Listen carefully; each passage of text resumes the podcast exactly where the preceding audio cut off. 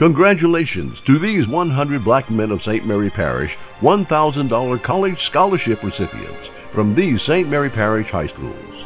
Tia Hawkins, West St. Mary. Layla Gray, Franklin High. Eugene Foulcard Jr. from Hanson. Destin Smith, Patterson.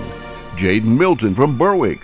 Sarai Richardson from Morgan City. And Damondrick Blackburn from Central Catholic. Best wishes to these students from KBZE 1059 FM and our community sponsor for this message, Teche Action Clinics of St. Mary Parish. For more on Teche Action Clinic, visit www.tabhealth.org.